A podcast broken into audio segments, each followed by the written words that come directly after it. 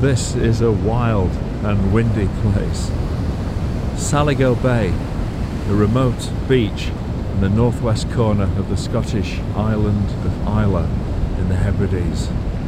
It's a beautiful, bright, clear, sunny day, and I'm looking west, way out into the Atlantic Ocean, to this far blue horizon where the sky meets the sea in this dark blue, pale blue mix.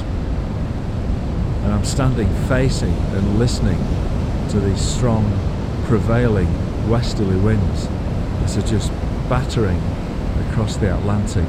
And I guess this must be the first landfall on this beach since maybe they left Nova Scotia over 2,000 miles out there to the west. And so this dominant sound of the ocean just fills up all the spaces on this coastline. But there are the most amazing detailed sounds out here on this windswept coast.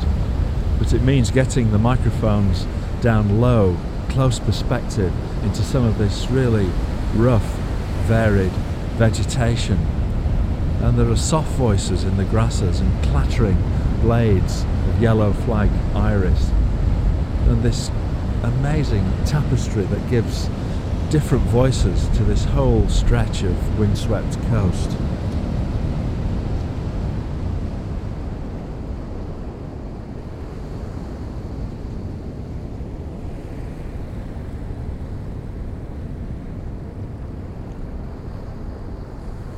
Right here at the very back of the beach, the sound of marram grass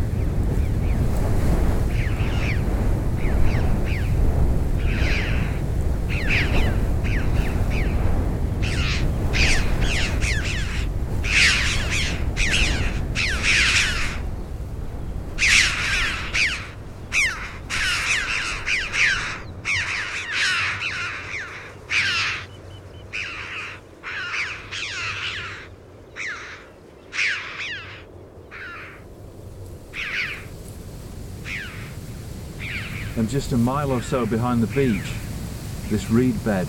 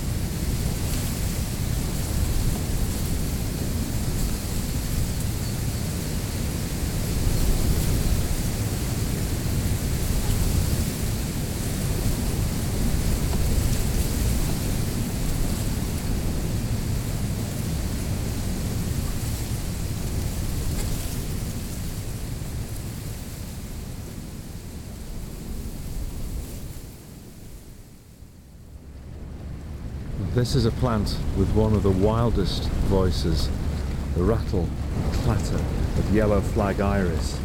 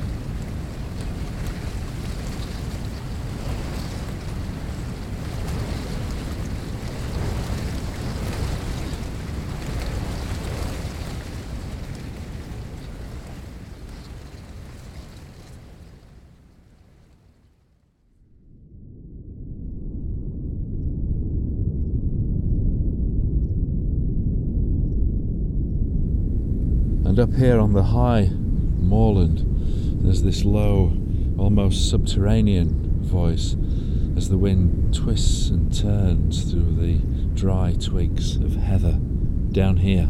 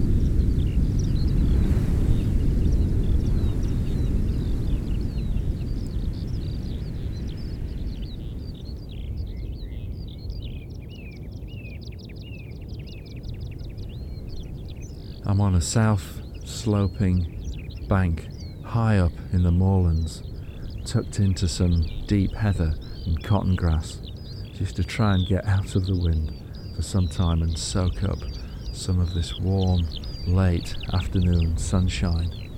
And somewhere up there in this vast sky, there's this outpouring of song and sound. It's a sky lark singing I don't know where, unseen to my sight at the moment. These are birds that'll just hang in the air and sing for an hour or more. And way out and below me, you can see the edges of a sea loch, which is somewhere I want to explore tonight, when hopefully the wind drops and the sun dips in the sky. It is only when the light levels fall that these other sounds come out of the darkness.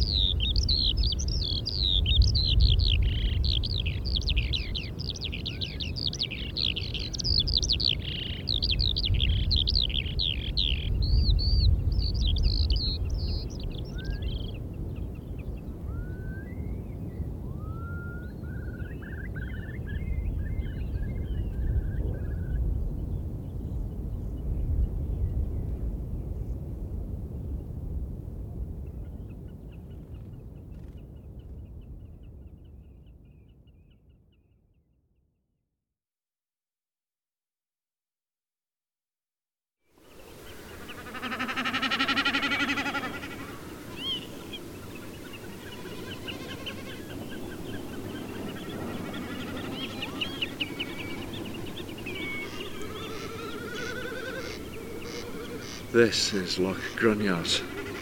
It's after midnight, but just listen to this.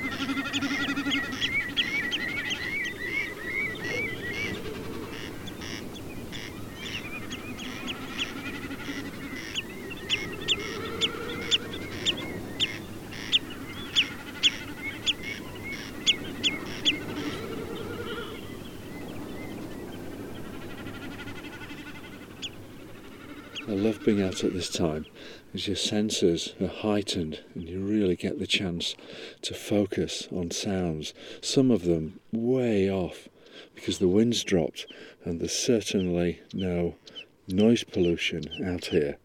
But also there's these great surprises, just bushes, low bushes that just appear out of the gloom and then just burst with song. There's a sedge warbler just just here now.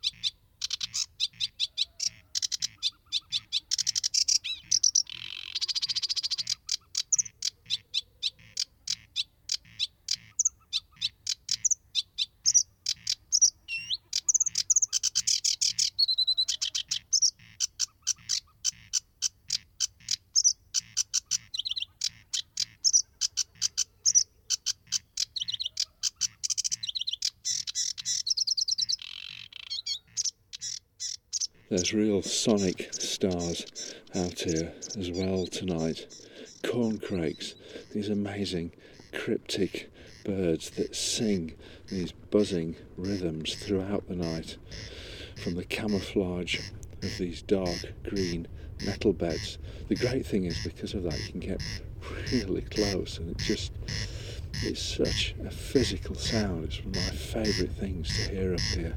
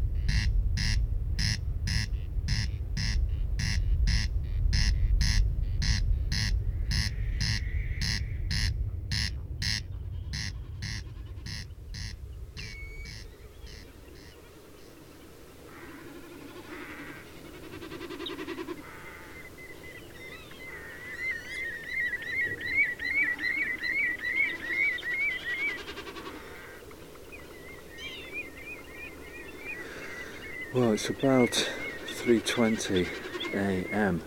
and way out across the east, across the sea and behind the Scottish mainland, are the first orange-blue glows of the coming sunrise. And yet this place is just still full of sound all around me, rolling across these marshes, lapwing, curlew, redshank, snipe, corncrake, spotted crake. Some things I've no idea what they are. It's, it's quite an alien place and an alien landscape to stand amongst these flat lines of marshes. But tonight I've just heard the most amazing rhythms and sounds. And most of them have just fallen out of the sky.